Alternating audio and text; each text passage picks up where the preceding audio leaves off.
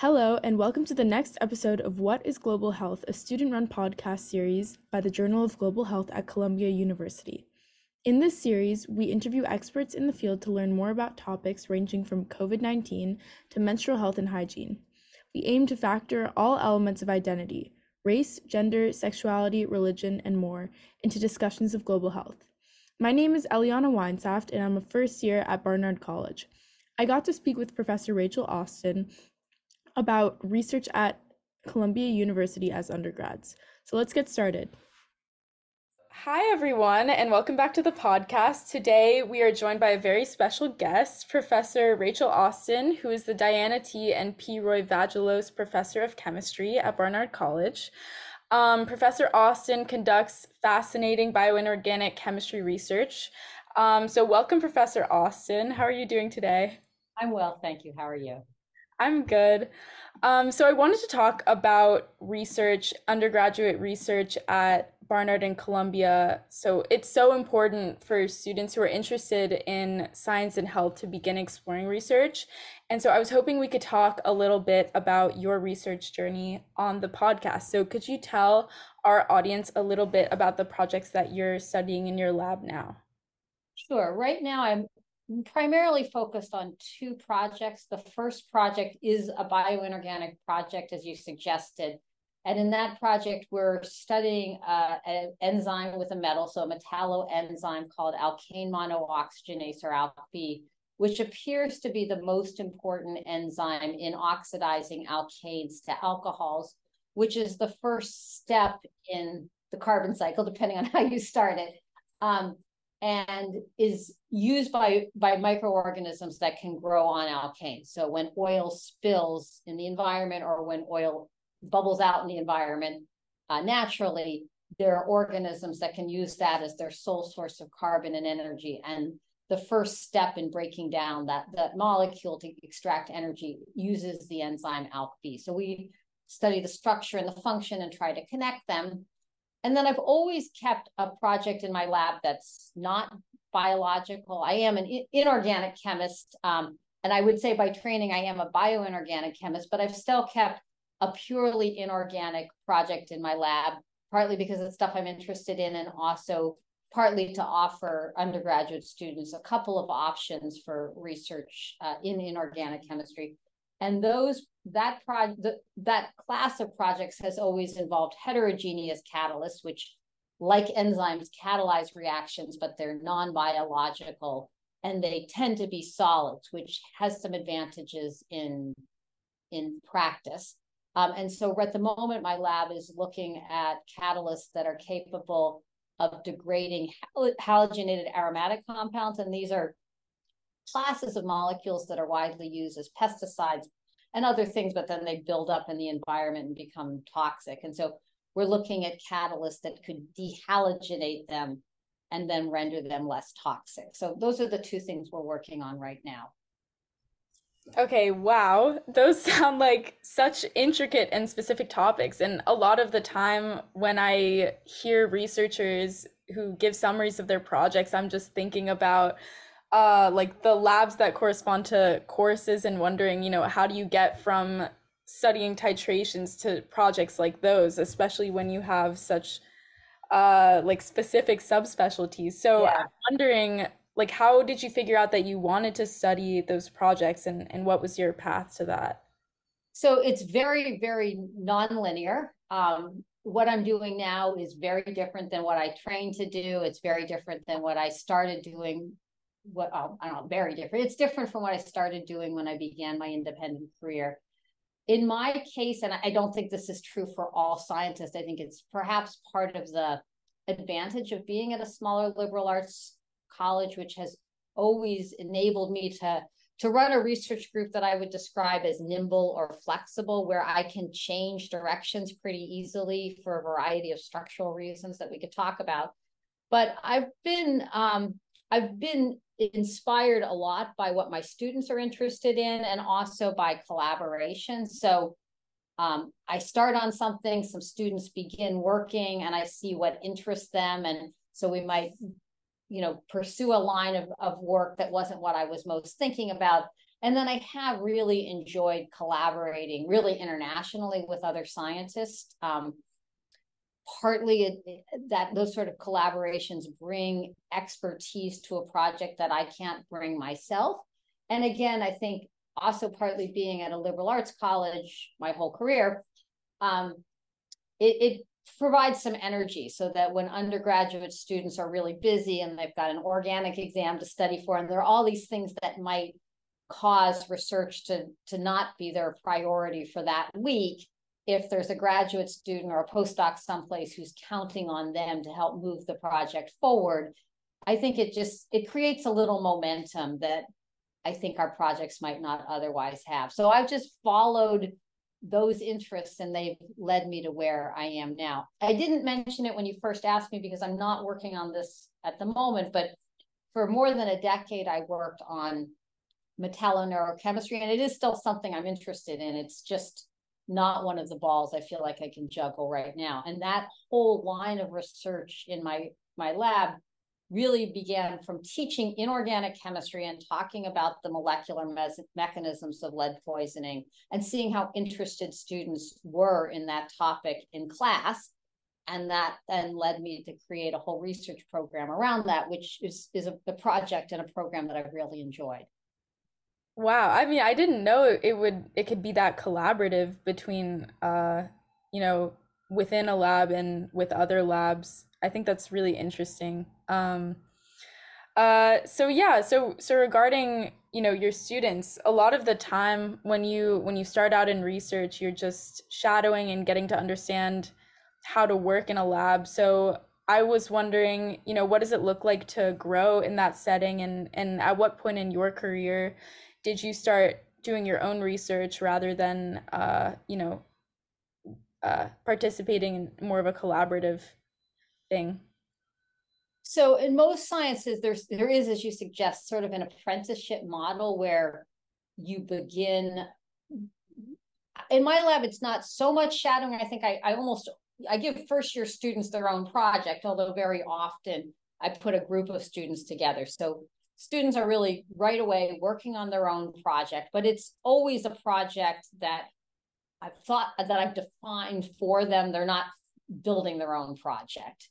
Um, and I myself began that way. I started, uh, so I after I dropped out of Swarthmore, I went and started college over at the University of North Carolina, Greensboro, and my first year of starting over, I be, joined a research lab and I worked there my whole time as an undergraduate.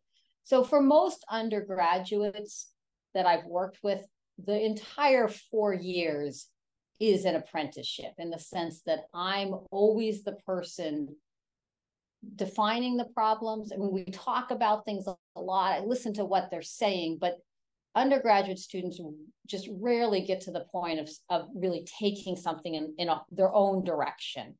Um, and I think that that's just, I think the pace at which the kind of training works. Like if you're a professional musician, you you didn't start playing professional concerts when you were young. You just it takes a certain level of skill um, both of sort of the technical mastery, the conceptual understanding of the techniques we use, and then also just a, a pretty deep understanding of what's been done before us before you're really able to intelligently pose new questions. So, you know, many people might have done a high school science project or a junior high school science project, and you practice that act of, of, of defining a problem. But to really do that well, especially you know, in the face of so much scientific knowledge, you really have to take time to understand the landscape. And I think it's, it can be exciting but arrogant to just start on something, say, oh, this is what I want to study without looking to see whether it's been done before. So, as my father would always say, measure twice and cut once. Like, there really, it makes sense to spend the time to understand things. And in the fields that I've worked in, I have. So I think I do my students the best service by training them well in that way. That said, I have occasionally had a student who, you know, brings an article to my attention that I was not familiar with, and that takes the work in a direction that they they really set for. So it does happen. I would say even in graduate school in chemistry, um, the training is still largely, it still has that kind of apprenticeship model in the sense, and this is partly just the, the mechanisms of funding that when you go to graduate school, you work in a research lab and in the vast majority of the United States, the ability of a PhD mentor to pay you is dependent on their ability to, to raise money from grants. So when you join a lab, very often you're joining a, a federally funded project that has the goals and the aims already laid out. So you do as a graduate student continue to make more and more independent choices about how to work within that framework but the framework is usually at least in chemistry defined so for me it wasn't until i began my own career and a part of a big part of applying for faculty jobs is you write proposals of what you think you're going to do and it wasn't until I got my own faculty job that I really started doing my own things. Yeah, I think I think that pathway is is so complex and and being able to like explore other people's labs and and build off of that to figure out what what you really want to study is is really important. So uh, sort of on the opposite end of that, when you're in charge of a lab rather than working in it, how do you balance the teaching and your research as a professor, especially when you're conducting multiple projects? Well, correction, I do still work in my lab. Yeah. so that is one of the again uh, something that I love about being at a small liberal arts school is that I have not had to step out of the lab. I think most of my friends at bigger research universities don't work anymore. Like you, you can't manage X number of graduate students and write all those grants and still get in and reflect your own reactions. But I actually still can do my own stuff. And so I like that. Um, I think management of ma- career management is always a challenge. I personally love the the fact I I'm not a super patient person. I love the fact that there are so many different things in my job. So if one thing's not going well, I can do something else. And that kind of re energizes me to return back to the thing that's not uh, going so well. So, like if I have a couple of different projects and one's being a little frustrating, hopefully the other one is is being less frustrating. And there's certainly a synergy between teaching and research, in that um, I like to bring some of my research into the lab and the I mean, in the classroom and some uh, like when I'm at a sem- at seminars listening to people talk, I think, oh yeah, that's a a useful way of bringing of describing that, or that that's something that would help me explain that principle in general chemistry more clearly than the way I currently do it. Um, and certainly, I learn things that I teach that then I, you know, help me be a, a better scientist. So I I mean I am someone who spends a lot of time on life management. I have multiple calendars and multiple notebooks. Um, so it, I, I do put a lot of energy into that aspect of my job. But for me, the the rewards of doing all these different things and getting pleasure from them makes it well worth it. That's definitely yeah, that makes a lot of sense. And I, I think it's it's really cool that at a smaller Ballard school like Barnard that you get to, you know, keep being a part of the lab and, and working alongside um, your project. Yeah, I love that. yeah. I've I've heard that from professor. I think it's like really lucky that uh, we get to do that. But um, yeah, so I guess what I'm getting the sense of from this conversation is that like in comparison with the labs that are you know you take alongside the courses where projects are more like week by week divided mm-hmm. uh you know how does that compare to labs in real life when you're when you're studying big projects well uh, you know you and i've kind of talked about this a little bit um i think there is no perfect solution to how to to to merge these things laboratory work does require technical skills. And so I think, at least in chemistry, we tend to start in a very skill based way. So, yes, tit- and I, I have taught.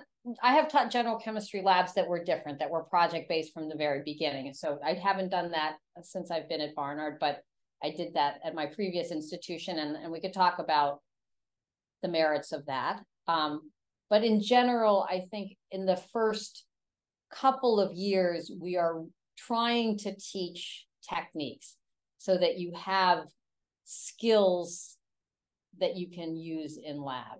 Um, but it need it need not be you have to and in fact the way we run our department it, it need not be that you have to do three years of skills and then you get to do the fun thing i do think there is a way in which the first year of chemistry at, at barnard you know we do the one semester gen chem and the one semester of organic one with the accompanying labs that that is a lot of skill and technique based training and i don't think there's you know, there's not a lot of ways to say that it's exciting to do a strong acid weak base titration. It's, I mean, it's if you get pleasure from doing something well with your hands, then there's that. The, a nice clean endpoint is delightful. A calibration curve with a great R squared coefficient. There's a certain pleasure to be taken in just the craftspersonship of of that kind of work.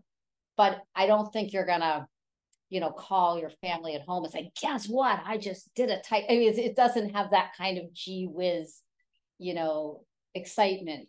Um, but it's it's it's useful to begin working in lab in a research lab with some degree of manual competence. And i think that's what we give you. And then i think in our curriculum we build more and more independence into the work that we ask of you, it's still difficult for us to have you do something that takes an unknown amount of time in what we both need from each other to be a known amount of time. So you can't sign up for a lab that could end in four days. you know, you can't call your teachers, oh, I'm still in chem lab, I'll just be missing class. So that, of course, constrains us uh, in our current schedule. But for example, in quantitative analysis lab, which is a course that I've taught here at Barnard, we begin with you know real technical stuff that builds on general chemistry, more titrations, more calibration curves,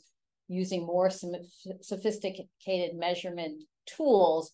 And then while the students are doing that, they're researching and writing a proposal for how they're going to do an analytical test that we've asked of them. So we might say, your task is to measure the amount of caffeine in chocolate, figure out how to do it. And then in the last third of the class, the students are out buying chocolate and and so they're still using the literature at that point because there is literature that describes the best way to measure caffeine in chocolate but it's still a very very different skill and a skill that you need as a scientist to be able to read you know five papers in the literature and extract from that the lab protocol that you are going to follow with the chemicals that you can buy with the instruments you have. So that's like a, another skill that you need that we build in. And then by the end of our curriculum our labs have you know much more sophistication and much more open-ended projects. And then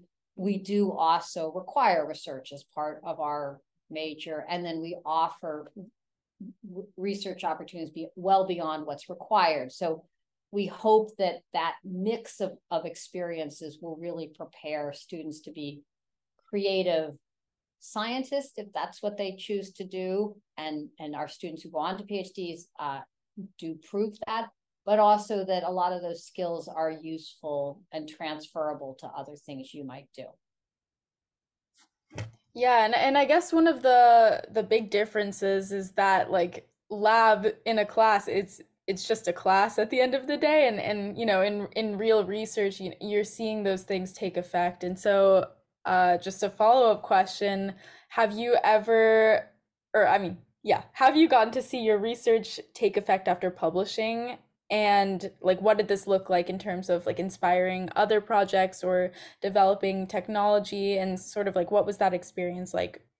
So on the sort of the most basic level everything i've published has always led me to another set of questions for sure. And you know certainly i can see my work is cited so i know other people other scientists are using it. And you know i think I, think about science, you know, I mean, many people do. It's an edifice where we build upon the work before us. So they're, you know, pretty much everything I've done, I can see um, building what I do next and building what other scientists do next. I have not had many experiences of seeing my work, my research translated really outside of science yet. You know, I haven't made a drug or, you know, I haven't patented anything. There have been a few sort of singular things though that that sort of fit what I think part of what you're getting at in this question. Um, when I was at my prior institution and we were doing this research in my lab on the molecular mechanisms of lead toxicity, I also sort of uh, in, in counter in along with that, I taught a, a short term a course in the summer for students for matriculated students. Um, it was a special course, and we it was called urban lead pollution. And so we measured we I, we learned about lead pollution and lead poisoning in the class, and then we actually went into the community and measured the soil in um, in the community we were in. We made a map of where there were high levels of lead in the soil, and we were also able to overlay that with data from the state CDC about where they had found cases of lead poisoning, because we were just interrogating the question of of whether there were things in the environment that were contributing to relatively high levels of lead poisoning in the community, which was a problem. And so it, we finished the project. We certainly didn't have any answers, but we had an open discussion for the community about what we were working on. And one of the people who came was a local representative, and she did talk to me afterwards, and, and it that that experience helped her to understand the importance of lead poisoning, and it was it just was something she hadn't understood before. So it wasn't that I directly wrote a law that changed things, but it did help her to appreciate that this is something that one should care about. And in that case in particular, that you know we understand quite a fair amount about why lead is a neurotoxin, although there's still more to learn. There's a lot more to learn.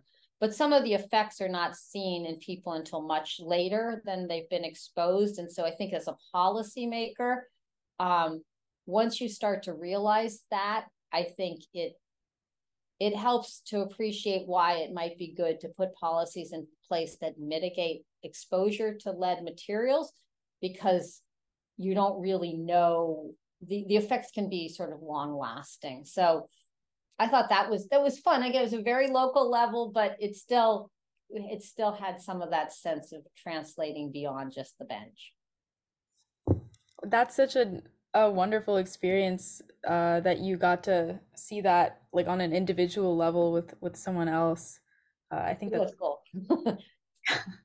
um, okay, so shifting gears a little bit. Um, as a first year student, I'm beginning to explore the chemistry department at Barnard, and I'm learning more about what it means to study chemistry. Uh, yeah, like in the lab rather than in the classroom. And so being able to listen in on these research discussions in the chem department has been so amazing, but also a really big challenge as someone who's just taking Gen Chem. Um, so, what are the most helpful courses in understanding research? And is it possible to take one of those courses? Like, does that course exist? Yeah i don't we don't offer anything right now that i think really fits that description. We have at times offered sort of courses that are an introduction to research but that are theoretical. And you know so you learn you can sit in a classroom and people talk about research and maybe you go around and visit different people's labs. Some of them had a small amount of shadowing and the biology department had something like this too where you might sh- come in and shadow someone for an hour or two a week for three weeks. So they were designed to do what you said and to provide an introduction to research. Um, I never had much, I never had much of a sense one way or, or another how valuable students found them. Um, but for staffing reasons, like we just don't have that many people, it it hasn't ended up being something that we've um, continued. So I think at the moment, we have a somewhat somewhat binary system where in our department you know in the early spring we will have an open meeting where we'll talk about our summer research institute And every faculty member who's taking students will talk for five minutes about their research. The person who directs it in our department will talk about the process. We then usually follow up with open meetings where lab meetings where I'll have like three lab, lab drop in hours or two, and interested students can come and learn more about what we do. And then students apply to work in our department where they prioritize who they want to work with and then among all the faculty who are taking students we sort them and and are able to offer positions to you know some percentage of the students who want to work in our labs so that provides a framework that if you think you might be interested in research then you might get the opportunity as soon as your first summer to work in a lab. And i think that usually is the most helpful thing in terms of figuring out what research is like because it's not it's like many things that many of us have done. It's it's so physical it's so demanding in terms of the time it takes that it's it's hard to just like describe it from the outside i mean we can but it's really one of those things that you have to get in and try and i think some students get into lab and they hate it they you know they really don't like spending that much time at a bench. They are very uncomfortable with not knowing something. They're not happy when something doesn't go right. And other students just really enjoy it and enjoy the sense of being part of a community. So that's usually the first step. And then it's like, oh, yeah, I kind of think I like that. And then maybe you try again the next summer or you do some research during the school year or even that one research experience helps you to look at your coursework differently and to start to relate it back to this area that you're interested in. And you start to be able to pull the threads together into a more coherent whole because each person's interest in science will be uniquely there. So, what interests you about what you see in the world, it will always be different than what interests me. So, the path and the, the web of knowledge that you want to create for yourself is your own and so part of what you do is you start to craft your own pathway. We have, you know, students are very interested in environmental chemistry, which isn't what we offer. So now they're going to Lamont or to Columbia to pull that in, or, you know, students who are interested in neurochemistry. So there's a chemistry of the brain course they call me. So, you know, you start to then piece together what you want. And there are always opportunities for students to go and spend summers at other institutions doing research. There are a number of mechanisms for that. So maybe you apply to work some summer in a very different, in a materials lab in North Dakota. And by the time you finish your four years, you've kind of created a whole thing. And I'm not sure that there are that many ways to short circuit that. I think that's the best advice. I, I, I think that's really important just to take your time and and and learn about yourself and uh what you want to do uh, so probably heard that before, haven't you? As a first year student. yeah, that's that's the advice uh, for the most part. That is just like sort of figure out what you're interested in and and go from there. But but I think that's uh, it's really important to to explore that. Um, so last but not least, to sort of finish up the podcast, uh, this is something that I sometimes find myself thinking about in class. But um, can it ever drive you crazy to think about how such small particles are affecting everything we do, especially when you're working so closely with them the way you do in your lab. No, I love it. I think it is it is one of the coolest things about my job that I feel and maybe now that you think about it maybe I'll go home and have nightmares, but I uh I just love that idea that everything is everything is small and that it's I guess to me, it feels like there's really a way of understanding the world when I think about it through chemistry in a way that there's so much of the world that makes no sense to me at all, you know, like the bigger world that's filled with pain and suffering that I just cannot, I can't understand. I can't ever bring my my heart or my mind to figure out to, to just really have any sense for why the world is the way it is on in so many ways that I might ask and so then the world of, of molecules like thinking about things on that level just really makes sense and feels orderly and even when it's chaotic it still feels like there's there's a logic there Uh, so I guess you can tell why I didn't become a philosopher or religion major. But for me, that's like a deeply grounding, satisfying way of living that I just take great comfort from. Yeah, I think I'm, I think I might be the same way. I think it's easier when you can, you know, understand how things work on such a micro level. Um, it's just a different way of thinking.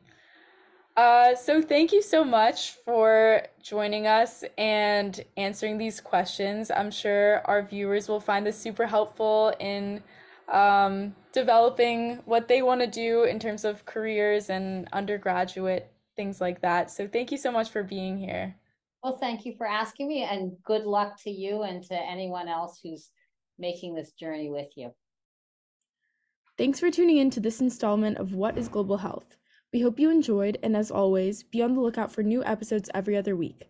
Also, be sure to check out our online blog posts on our Columbia Journal of Global Health website, and we'll see you soon.